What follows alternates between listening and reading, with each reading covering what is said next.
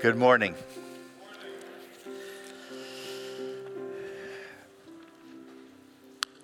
I would like nothing more than to say nothing about my personal health situation. but if I don't, it will become the elephant in the room. And then the precious seed of the Word of God is going to fall on some preoccupied ground and not penetrate to bear fruits. So let me just give you a brief update. uh, I have a kidney stone and uh, the doctors were unable to remove it due to the fact that they thought infection was present at the site, but they were able to uh, move it to eliminate the pain. So I'm feeling quite well right now. I'm not in a lot of pain.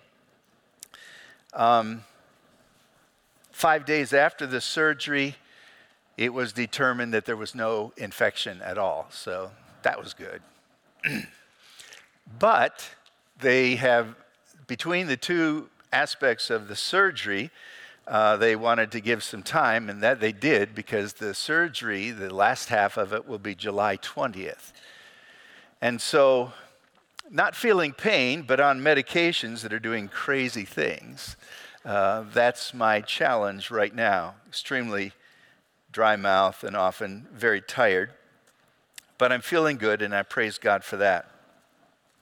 So that means that most of this month I'm going to be dealing with and recovering from uh, this wonderful stone. Uh, I praise God for the great uh, care I received and the concern. I praise God for your prayers, many prayers, and I covet the continuance of those prayers. And since you have been praying for me, let me pray for you. Let's pray. Father, we do thank you that in the course of time, your providence and will is revealed. And through the challenging times of life, you never leave us nor forsake us. So we can boldly say, The Lord is my helper, and I will not fear what man can do to me. I pray, Lord, that you will lift up your word today by your Spirit to hungry hearts and to those hearts that may be somewhat calloused and hardened, break up the fallow ground. Break up the stony heart and make it rich soil for your truth. And I pray that all of us would be drawn closer to the Savior as we reflect upon his glory and beauty. In Jesus' name we pray. And all the people of God said, Amen. Amen.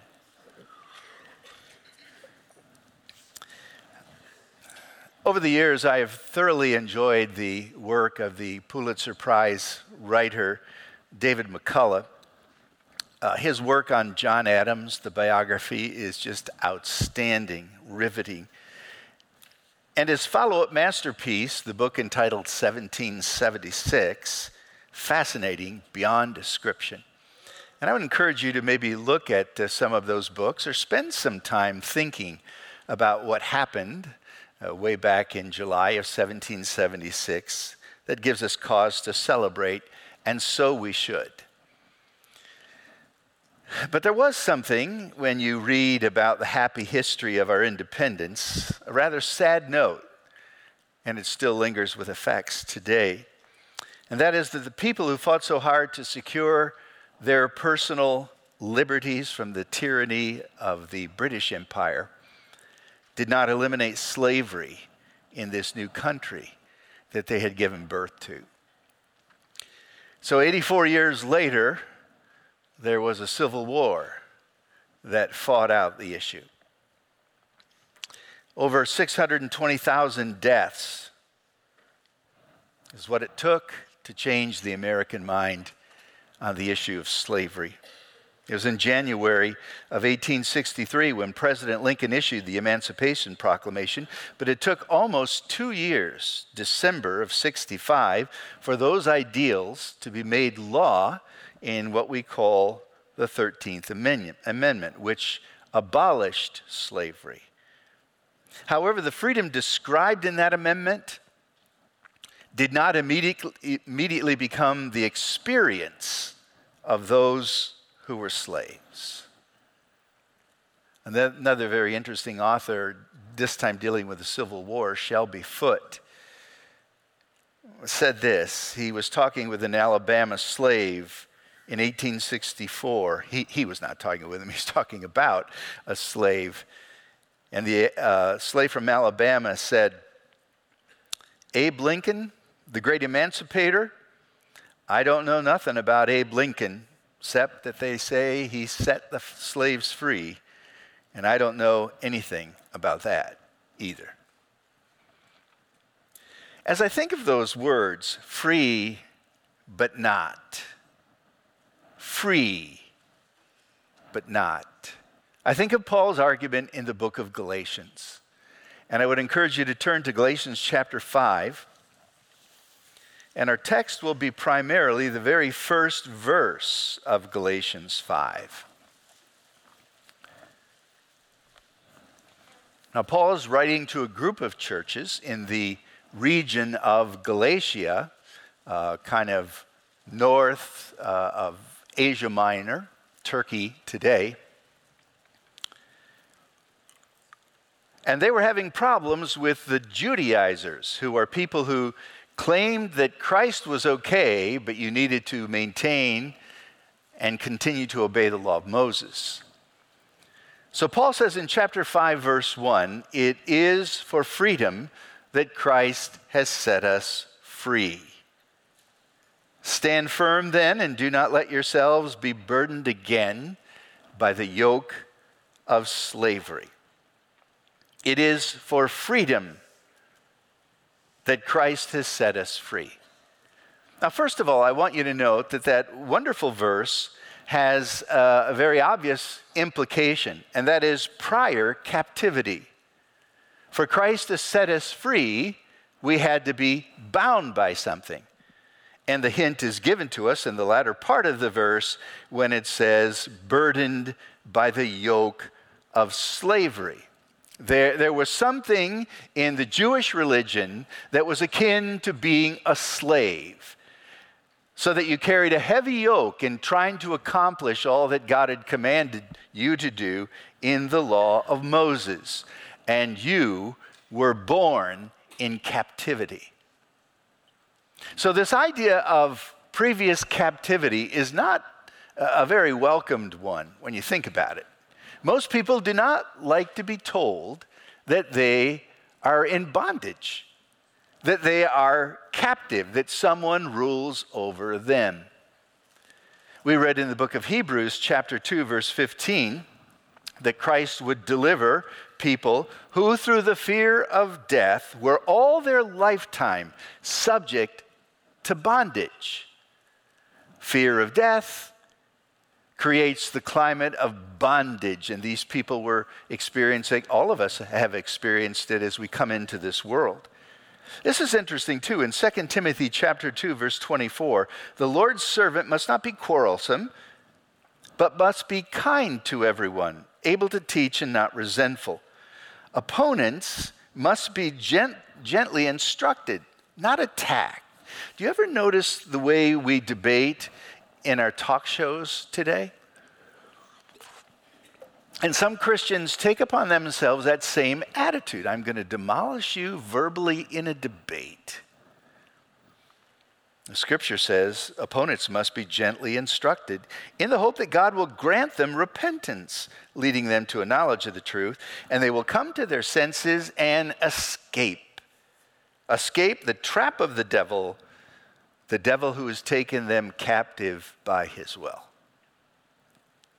So the captivity implied is a spiritual one, not a physical one, having to do with the devil's power over us, controlling us, and the fear of death that will launch us into the presence of God. What a fearful thing it is to stand before the living God. It's easy to recognize physical bondage, isn't it? The, the Hebrews knew they were slaves in Egypt. But once they got out of Egypt, it was hard for them to recognize their bondage. Jesus struck up a conversation with some Jews. This is John chapter 8. And he said to them, If you hold to my teaching, you're my disciples indeed, and you'll know the truth, and the truth will set you free. And that really ticked them off. What do you mean, set free? They answered him, We are Abraham's descendants. We have never been slaves of anyone. what about Egypt? What about through the Judges, book of Judges, when time and time again the people of God were taken in cap- into captivity by all the nations around them?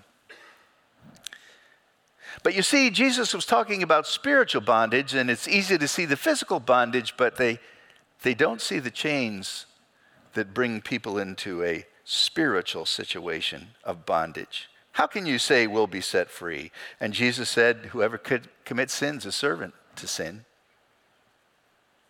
So if the Son sets you free, you will be really free. I would like to ask you a question, and I want you to answer it by the raising of the hand in your heart. In other words, don't raise, I guess you can if you want to. Are you free?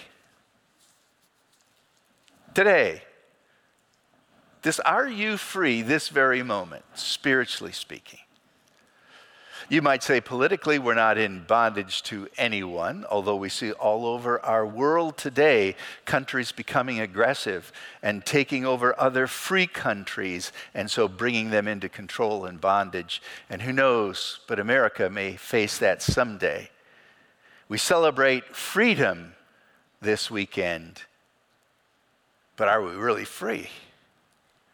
So answer in your heart I am free or no, I'm not. Now, some of you will say, okay, spiritually, I'm free because I've trusted Christ and my sins are gone. Good. Let me ask you this question Do you live like you're free? Do you live in the glorious freedom that Christ died to give to you? That is the issue. The psalmist said, Out of my distress I called on the Lord. The Lord answered me and set me free. So there's a bondage component here to this verse that you have to start out with. It's the bad news of the gospel. In other words, there's no reason for the good news until we comprehend the bad.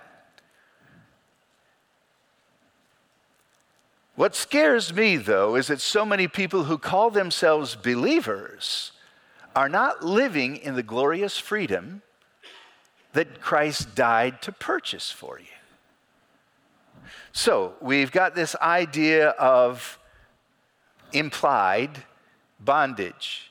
Now, secondly, notice this idea of liberation. There's an event and a motive behind it. Liberation. Christ, it is for freedom that Christ set us free. That's how my translation reads in 5:1. It is for freedom. Jesus, think of him as a liberator. Think of him as the great emancipator. Think of him as the better than Moses who leads his people out of the nation of bondage and into the glorious freedom of their land. The event, of course, is the cross.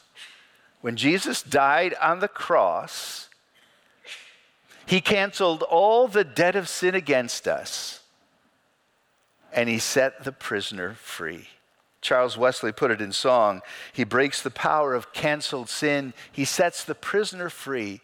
His blood can make the foulest clean, and his blood avails for me. So when Jesus died on the cross, he paid the penalty for our sin. And by doing so, set us free. But that's like the 13th Amendment being acknowledged as now slavery is abolished. But do people really experience that freedom on a regular day to day basis? My fear is our attitude toward the cross is a very weak one. Oh, we talk about it on Good Friday, and it, it's there. It's the reason for Easter, Resurrection Day. But do we live under the cross? To tell people they're in bondage makes them mad. To tell them that they need a cross to save them it's almost intolerable. D.A. Carson said, I fear that the cross, without ever being disowned among Christians, is constantly in danger of being dismissed from the central place to a place on the periphery. And whenever the periphery displaces the center, we are not far moved from idolatry. The point that Jesus died for our sins on the cross is to negate a religion of works. There are basically two religions in chapter 5, verse 1. One is trusting Christ, and one is working for our own salvation. And that's what brings the yoke of slavery upon us. But Jesus came to die for us that he would set the prisoner free. Listen to uh, Luke 4. This is a quotation from Isaiah 61 that Jesus read in his own hometown synagogue in Nazareth. The Spirit of the Lord is on me because he's anointed me to proclaim, proclaim good news to the poor. He sent me to proclaim freedom for the prisoners, recovery of sight to the blind, and to set the oppressed free. That's why Jesus came. He wants, He not only purchased your freedom so you'll go to heaven forever, He wants you to live free and not be tangled up in a religion of works and rules that you can never, ever perfectly keep. Modern day Christianity has neglected the cross and has begun, well, has added to the cross a religion of performance, thus robbing us of freedom and joy. Every day you're filled with anxiety to get everything done that you want to do, everything done that you have to do. And without doing that, you'll not have favor with God. And your whole basis of connecting with the Father is your performance. Let me simply tell you this your performance at best is very weak and will bring you a guilty conscience all the time. You've got to have something better than that to make you accepted in the beloved. And let me give you the answer. You know it. It's Christ. It's simply looking to Christ. Now, this is what was happening in Galatians. Paul goes on, verse 2 of chapter 5 Mark my words, I, Paul, tell you that if you let yourselves be circumcised, Christ will be of no value to you at all. If you go back to chapter 2, that's exactly what they were introducing. Yes, you can be a Christian, but you still have to follow the law of Moses. And one of the obvious signs and symbols, more than a religious light, right, more than a, a physical operation, it's a spiritual commitment to the law, you've got to be circumcised. Paul says if you do that, Christ is no value to you. In other words, you can't have both salvation by works or salvation by grace. Paul says in verse 3 I declare to everyone uh, who is circumcised that they are obligated to keep the whole law. If you're trying to be justified by the law, you've alienated yourself from the Savior and you've fallen from grace, which simply means you're outside the sphere of grace. And I just don't think we get it. I think too often we're playing a game and trying to appease God by our goodness. Now, it's not that obedience is not important. And we'll see that later on when he says, don't abuse your freedom. But the primary point here is that our freedom is not so much from the penalty of the law, although that's part of it, but it's freedom from a guilty conscience. Now, let me ask you again hands raised only in your heart. Is your conscience guilty today? Do you feel guilty?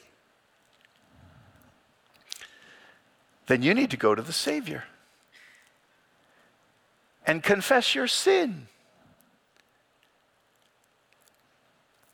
John Stott, Stott said the primary freedom described here is the freedom of conscience from the tyranny of the law, the dreadful struggle to keep it with a view of winning God's favor. That is the struggle.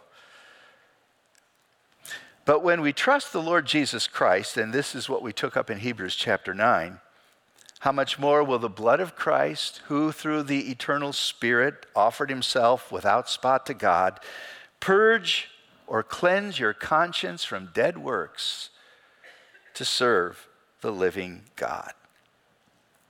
Our conscience is set free. So, verse 5 says, through the Spirit, we eagerly wait by faith for the righteousness in which we hope. It's not something we work for, it's something we wait for, and we wait eagerly as we rest in Jesus Christ. There should be a growing sense of victory over sin, but we'll never be perfect. But there should be a constant spirit of freedom from the guilt of sin because Jesus paid it all, and all to him I owe. So we can sing with Philip Bliss, free from the law. Oh, happy condition. Jesus has bled and there is remission. What is it? Cursed by the law, bruised by the fall, Christ has redeemed us once for all. While we were away, one of the things that Nancy and I did was to listen to a book on the spiritual secret of Hudson Taylor. It's an excellent book. I have in my library the two volumes of the biography of Taylor, but from that, his son put together a book called The Spiritual Secret. And we're always looking for a secret, aren't we? We're hoping that in the secret we'll find an easy way to become holy. Hudson Taylor did amazing things as a missionary to China, an Englishman who went there, one of the first missionaries there, pioneered in areas where there were no other uh, people from his country. And he did in his work amazing things. However, Hudson Taylor did not have peace and joy in his soul. Often he found himself struggling just to get by, sometimes doubting God, even though Hudson Taylor probably had the greatest faith of any person I've ever read in any biography. But his struggle was that he wanted to somehow learn the secret of living joyfully in Jesus and a holy life. He said, I have to continually mourn that I follow at such a distance and learn so slowly to imitate my precious master. But then, by faith, I saw that I was in Christ and Christ was in me, that there was no separation and he would never leave us nor forsake us. The poem by Bonar states it well.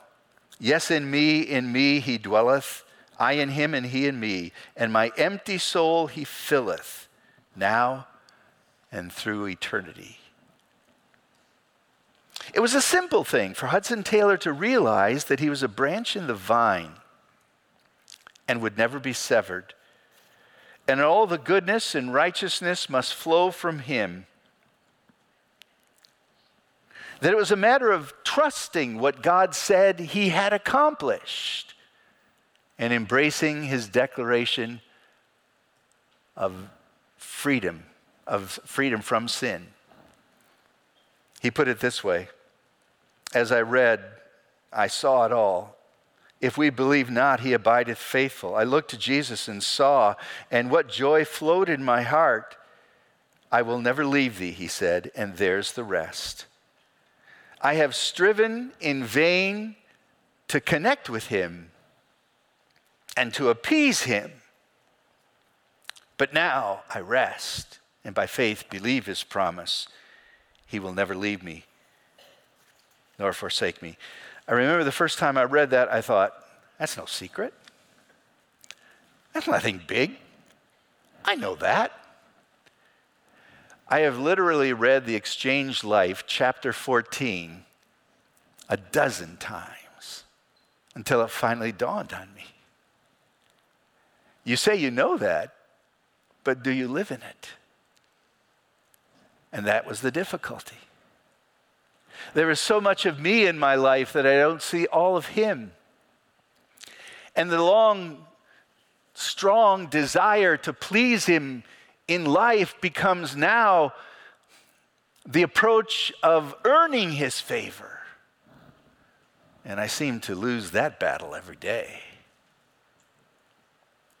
And what does He say? By faith he is in us, we are in Him. He's accepted us, He's washed us from our sins. It is for us to embrace the freedom. It is for freedom that Christ died to set you free. He is the one who endured the cross. Galatians chapter 3 Christ purchased our freedom and redeemed us from the curse of the law by becoming a curse for us. And do you believe that happened? And do you believe by faith you've been joined to Christ, never to be separated again? If that is so, then our days should be spent in spiritual rest and victory. The battle will be fierce sometimes, and we won't win. There are still ups and downs, but the secret of victory is simply embracing the Savior. I wish I was more eloquent. I wish somehow the Spirit of God would take this power home to your heart and mine so that we would learn to walk in Jesus and rest in Jesus and have total peace because our sins are gone. I don't have to strive today to please him. I, I, want to obey him, but I don't have to strive to gain his favor. I have it already. And that takes the yoke of slavery off my back. But he doesn't stop there. He ends with an admonition. The implication we were in bondage. And then the glorious truth, liberation, Christ has set us free so that we can be free, so that we can live free and not guilty. And the admonition then at the last part of chapter 5 stand firm then, and do not let yourselves be burdened again by the yoke of slavery. So think of it, it's basically a positive and a negative command. Same command, looking at it from two sides. Positively, stand firm rest. Don't give up this position. Stand in the grace that God has given to you. And then, from a negative perspective, don't allow yourself, it's a verb in the passive voice. Don't allow yourself to be entangled. Don't let yourself be burdened by a yoke of slavery. So we have a bunch of people in Bible believing churches who have been set free, but the truth hasn't reached them yet, and they're still living like they're slaves. It's important for us to realize that God's greatest desire is for our fellowship. 1 Corinthians chapter 1 verse 9 he called you into the fellowship of his son. He made you in his image to have fellowship with him. That was broken by sin, but now recovered by the cross. And you and I have the distinct privilege every day to live happy in Jesus because our sins are gone. Don't take that for granted because if you do, you could lose it. I remember watching a newscast back in June 1994, the 50th anniversary of D Day. And they were interviewing some of the veterans. You won't find too many veterans alive today from World War II, but there was a bunch of them then. And it seemed like the common theme was this the veteran said, People have taken freedom for granted. Freedom at such a price should never be forgotten. freedom once enjoyed should never be lost. And that's true in the realm of our own nation, equally true in the realm of the Spirit. As Pastor Keith read from Galatians chapter 2, there were some who came in to spy out the freedom that the Christians enjoyed. And it was their hope that they could pull them back into the yoke of bondage, that they could pull them back in following the rules like slaves. And I love what Paul said. This is verse 5 of chapter 2, Galatians. We did, did not give in to them for a single moment. Don't give in to the work of the devil that seeks to keep you bound. But live in the freedom of the cross and the freedom of Christ. And then our lives will truly, truly be different. And so, as we come to this Memorial Day weekend, not, not, Memorial Day, July 4th weekend, let me encourage you to celebrate. But remember that freedom, purchased at such a price, can be lost. And we don't want that to happen in our spiritual life, which is even a greater challenge. We sing, America, God shed his grace on thee. It's a prayer. And I've changed the words a little bit to that last line God shed his grace on thee. May we be blessed with righteousness. From sea to shining sea. It's not here, but may we be blessed with righteousness. And the blessing starts in the hearts of believers who know they're at peace with God, and they've got a great message to share. Let's pray.